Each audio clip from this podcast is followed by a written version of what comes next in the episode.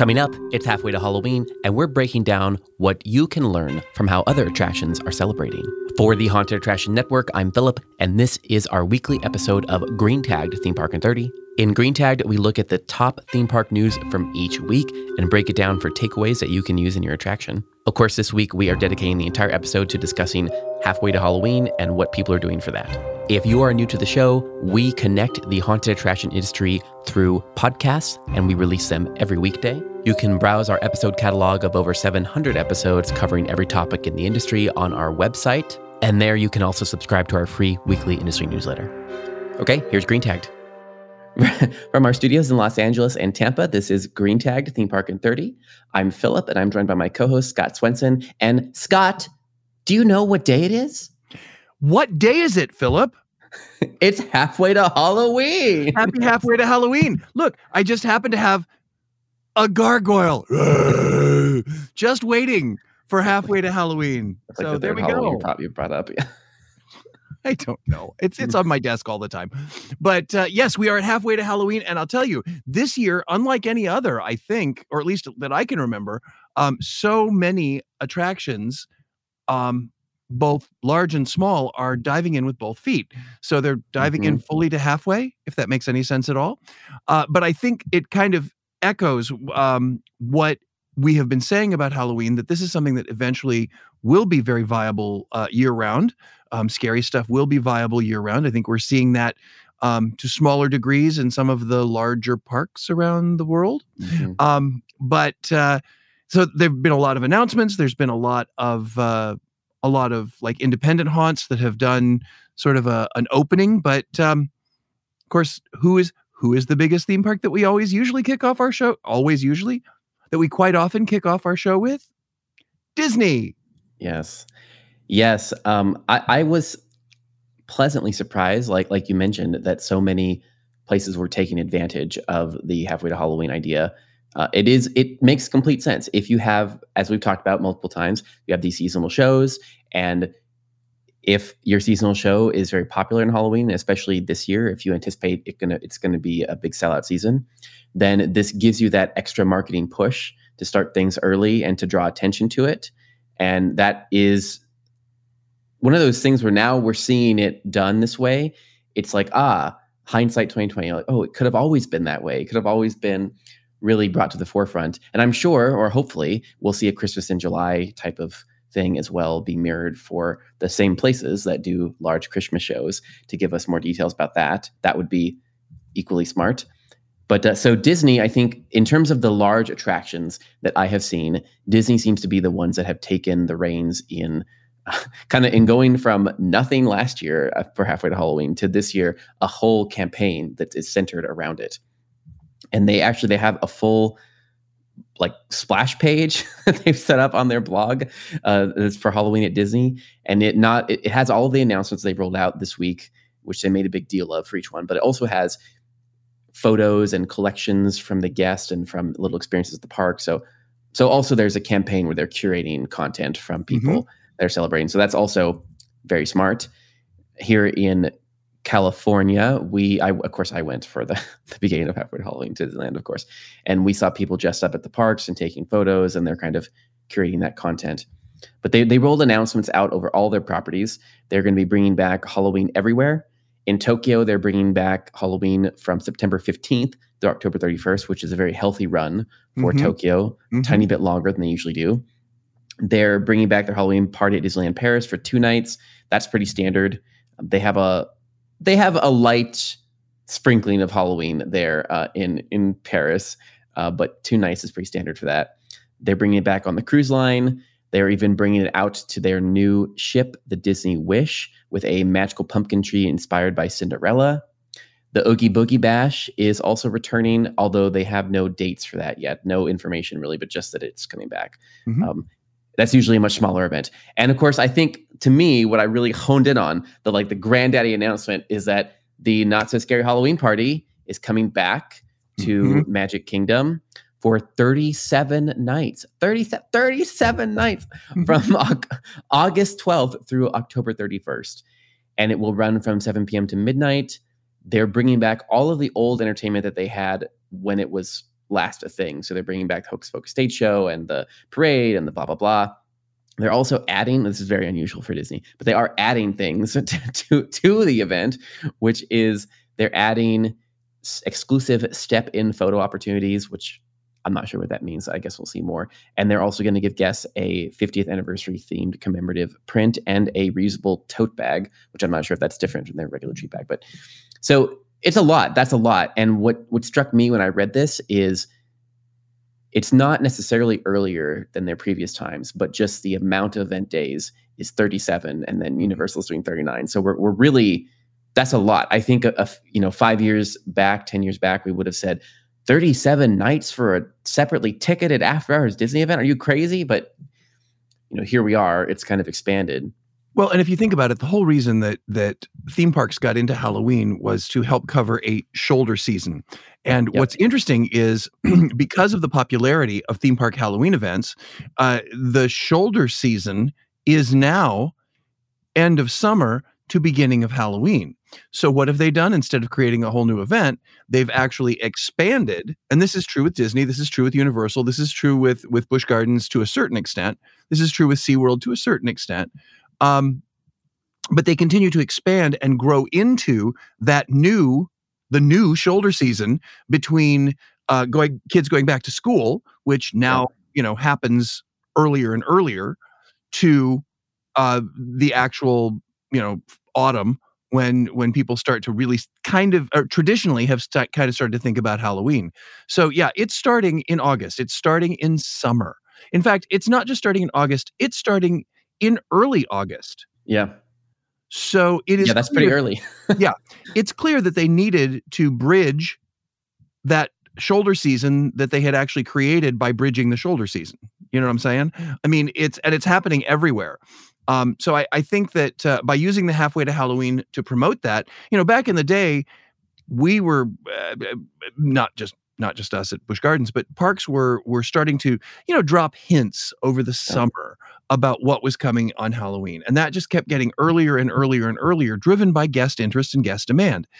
And to your point, they need to continue to promote earlier and earlier to get a jump on it so that they can be the first quote unquote talking about Halloween.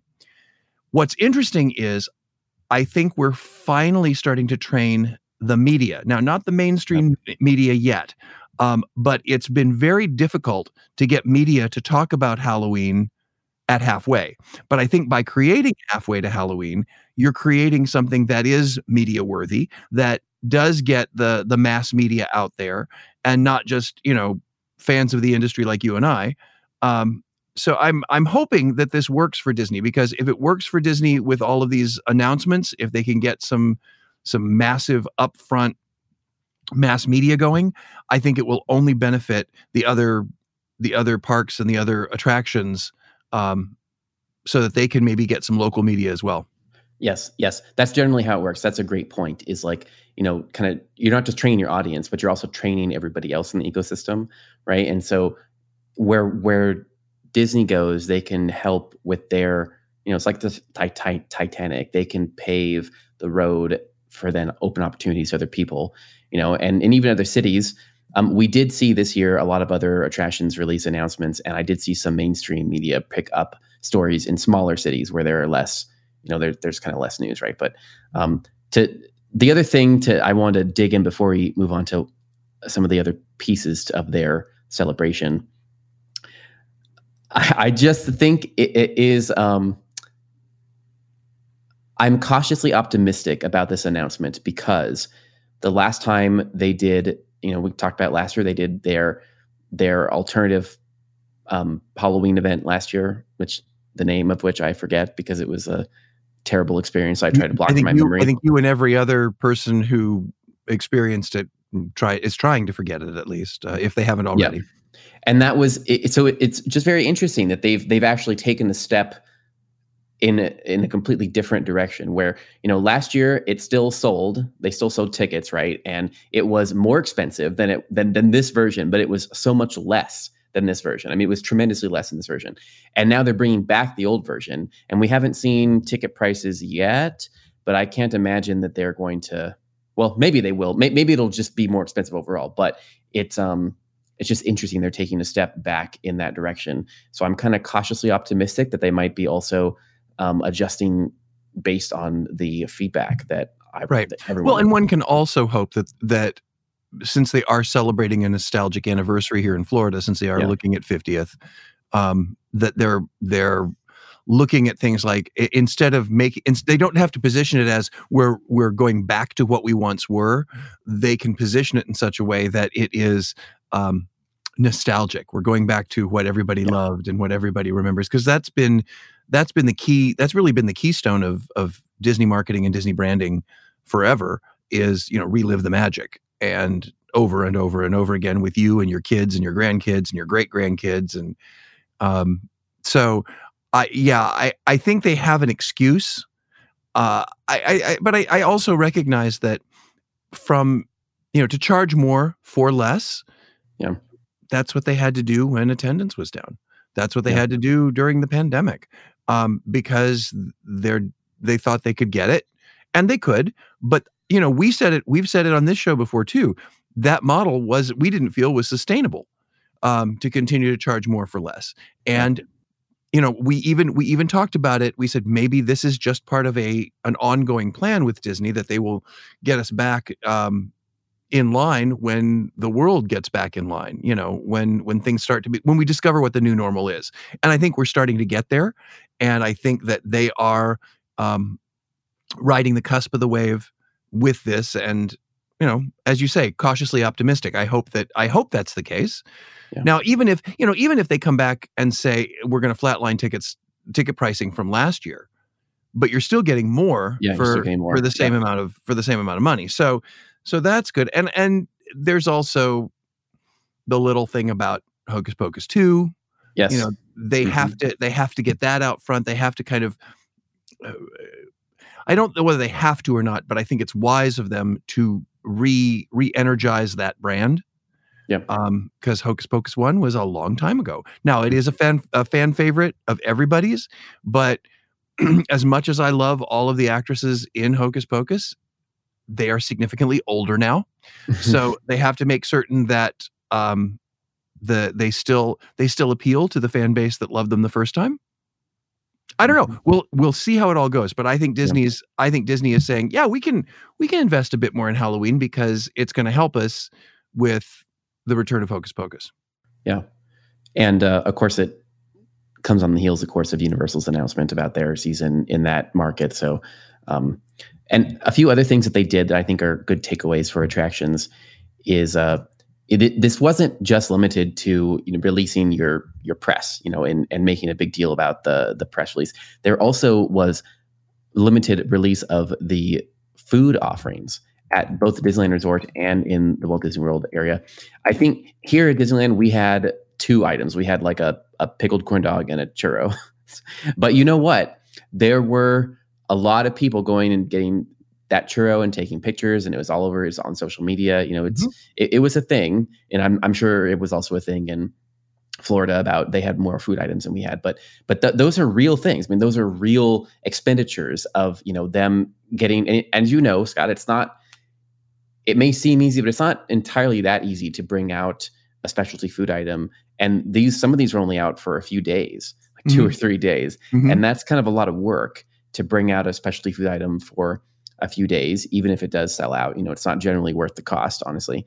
So, I think that's a tangible thing. Uh, that's a tangible thing. They also did uh, shout outs on their uh, Disney Channel for Hocus Pocus 2 and for some of the other stuff they had. And they did a big uh, merch preview thing um, online. They also did like live TikToks. They did live Twitter feeds. They did like, they did programming basically, both online and uh, in the park. And they did some, then some uh, food purchases. So it was a lot more than just announcements. There was actual money behind this. it's and what's very interesting to me is you know there was a time where we would say merch and culinary announcements Yeah. wow what what That's another good point. Yeah. the heck is that but it's interesting because i uh, so right now um i'm i'm putting the buttons on some some creative work for multiple theme parks in the country and for their halloween event and some of them i can't necessarily visit, so I've been scouring the internet for for fan videos and fan tours of the areas just to kind of see what's going on.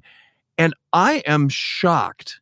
And I and I also noticed this because I also do some some occasional reporting for Coaster Nation. And the thing that fascinates me is how interested theme park fans are in merchandise Mhm. um, and and culinary as well. But like there was, I was watching one for a, a a park, and it was a new area for a park, and they went through not only the area, but they spent about a third of their time in the gift shop looking at all of the new merchandise, and not only looking at it, but identifying it, showing the price tag to show how much it was.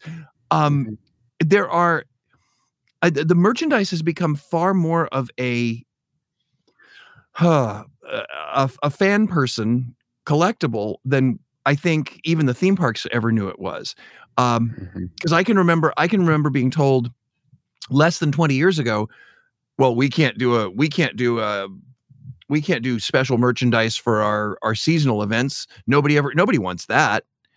And 3 years later, we had um 20 different styles for a seasonal event. So, and they were all selling out.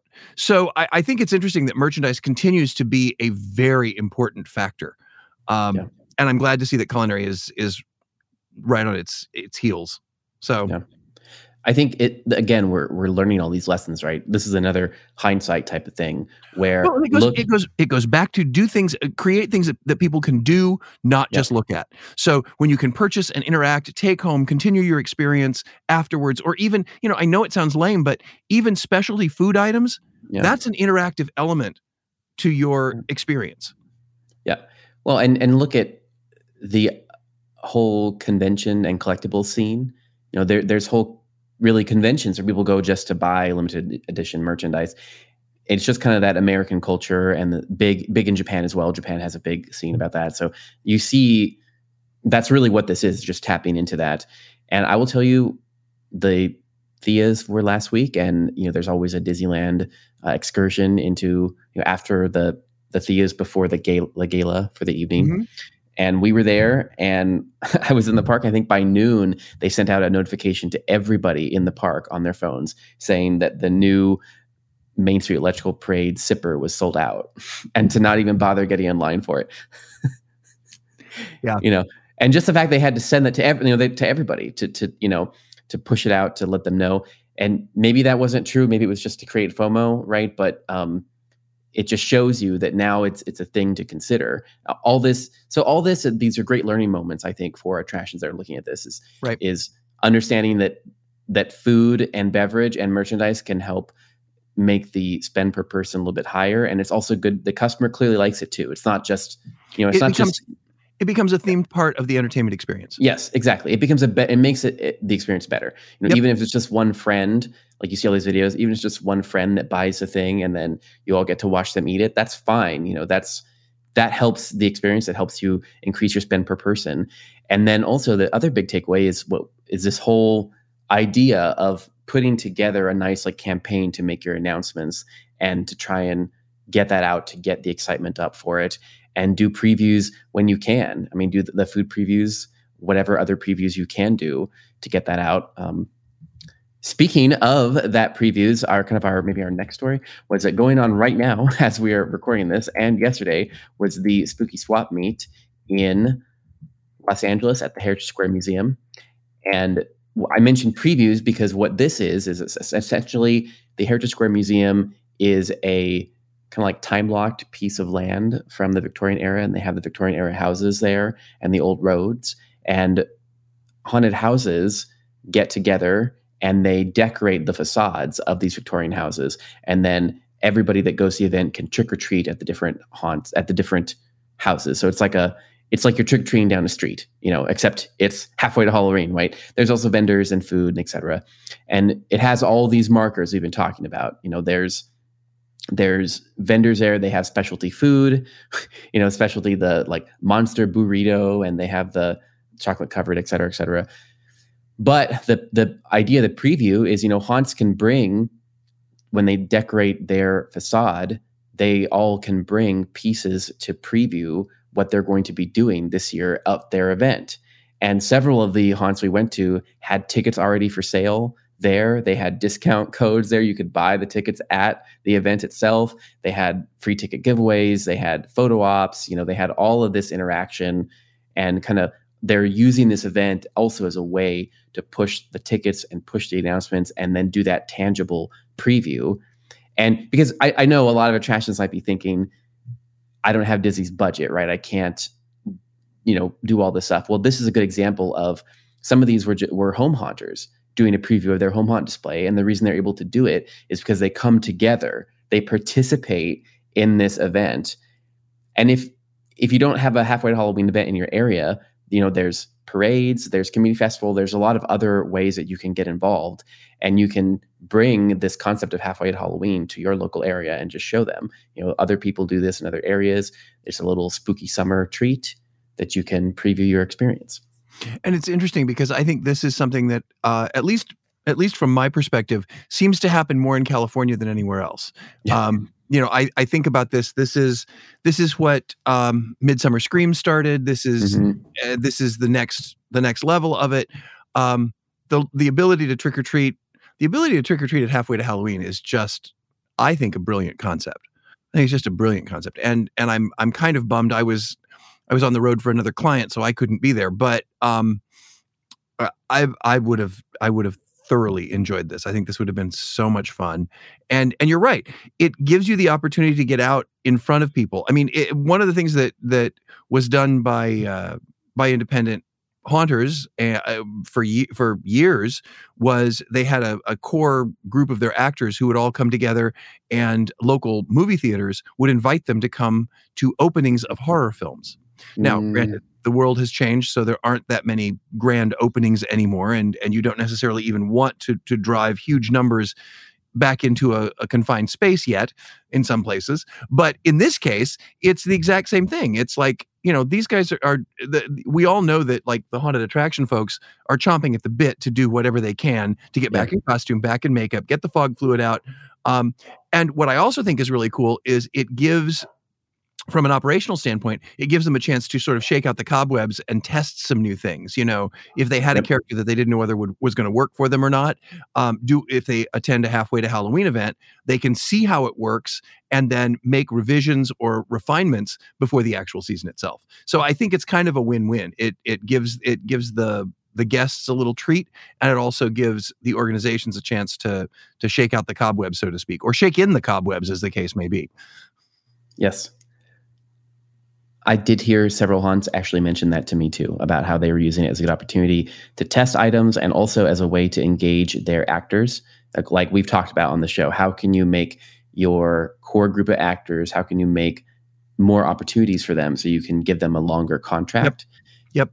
You know, and this is one of those things where they can come out, they get paid for two days of acting, and it's a good way to get them thinking about the haunt and ready to get locked in. And you know, it again, if if they're playing that character, right, then you can it's more easily to get them then locked in for the December and the October and the September things. And, and it's interesting too because did you did you did they have any halfway to Halloween merchandise? Because I know you attended. Um, yes, yeah, so the the the of, of course because some of some of the same producers that work with Midsummer Scream and are also involved in this. They're not the same people, but but they're um, they're related. And of course, they had a commemorative enamel pin and they had a commemorative um, t-shirt with a local t-shirt company and they had a like a photo op with the t-shirt. I mean it, all those elements were there where there was exclusive merchandise for that event. Because i mean even even creepy co um, does halfway to halloween stuff and it's all limited and mm-hmm. always sells out.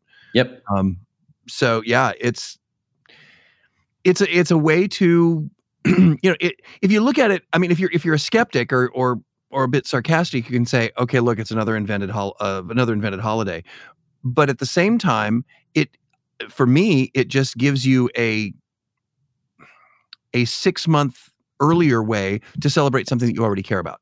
Yes, I agree. I agree. I also think it helps people get ready too. Yeah, you know, n- well, not Christmas just like July has been happening forever. I mean, Christmas yes. in July has been going on mm-hmm. since the dawn of time. Well, yeah. okay, not really, but it, there's been a lot of that going on. Um, so this is really no different from that. It just gives us an opportunity to uh, to go trick or treating in the spring. Yeah. Well, spe- stepping away from the halfway to Halloween, but still keeping in the spooky realm, there was an announcement uh, this past week of Netflix bringing an all new Stranger Things immersive experience to Brooklyn Netflix and experience discovery platform Fever have teamed up to deliver a new immersive Stranger Things experience, which launches at the Duggal Greenhouse in Brooklyn Navy Yard on May 7th. I hope I said that right. Uh, here, fans are transported into the Stranger Things universe, a world of supernatural mystery, enduring friendships, and 80s nostalgia in an atmosphere celebration of the award winning show. This was what is interesting to me. There's a new storyline the brand new storyline developed exclusively with the show's creators propels guests into a parallel universe where they must unlock their secret powers to face the gauntlet of lurking terrors and help save the town. After their perilous escape from the Upside Down, fans will arrive in an immersive food and beverage and retail hub, celebrating Stranger Things' most visually iconic locations.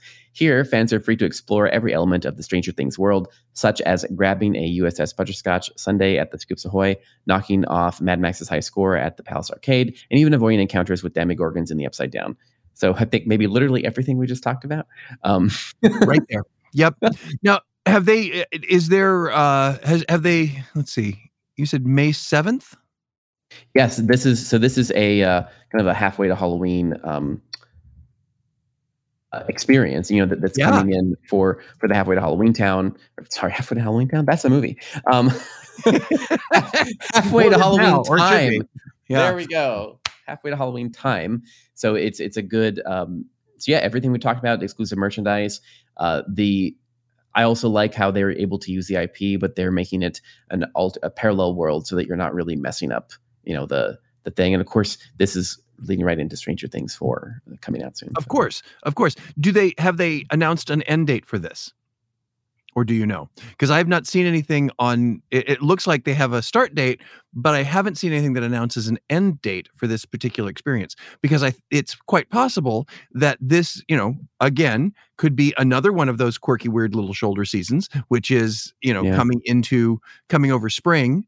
Because um, so many attractions do spring events, especially ones who have uh, um, seasonal style parks where things yep. change. So this makes this makes so I much. I don't see an end date. Yep, you're right. No end date. Interesting. Yep.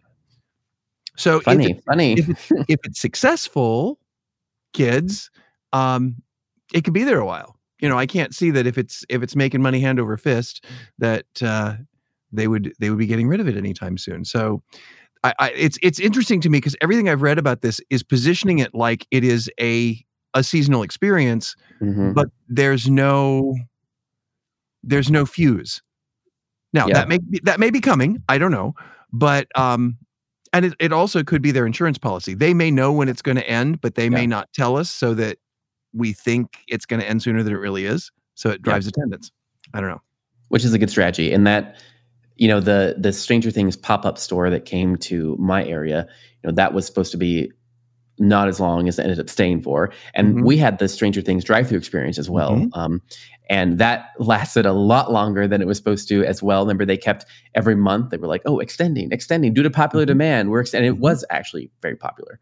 So, yeah. well, and again, once once you've got once you've got something like this set up, you know, there your your fixed costs just become le- less and less based on your fixed costs or your fixed costs. So if you can continue to make money off of what you've already set up, yes, your labor continues, but it, there's no reason not to. You know.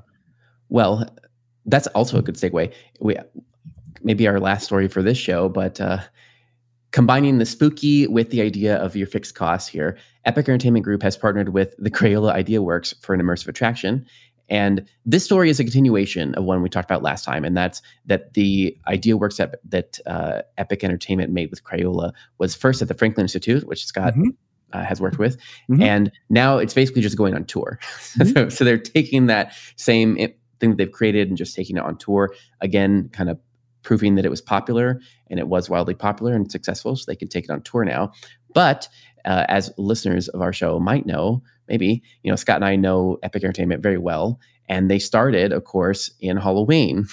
So they started first working for the Queen Mary, but then starting their own company and producing Dark Harbor. And they've been able to go from Halloween to doing experiences like this uh, that then they can scale and take around the country. So, yeah, it's it's very exciting. You know, um, they're they're very very intelligent people they're good mm-hmm. business people and they're ridiculously creative so they're they're going to succeed no matter what. Um, I'm I'm sure of it. I have no there's no question in my mind. Um, I do th- I do think it's interesting that um, they are taking on this particular brand um, because I think they're going to discover that it will be very um, freeing and palate cleansing for them as creatives. Uh, having experienced this particular IdeaWorks experience, uh, it was it's interesting because there's not a single crayon in the entire experience. Yeah. It's all about being creative. It's yep. all about from going from uh, inkling of an idea to execution of a plan, and it's it's a real neat experience, which I, I think is both benefited and hindered by having the Crayola name attached to it, because I think some people expect crayons, but it's not mm-hmm. there. And I, I'm I'm very curious to see how the our brilliant friends at Epic are going to continue to help this evolve with the the brand folks at, at Crayola.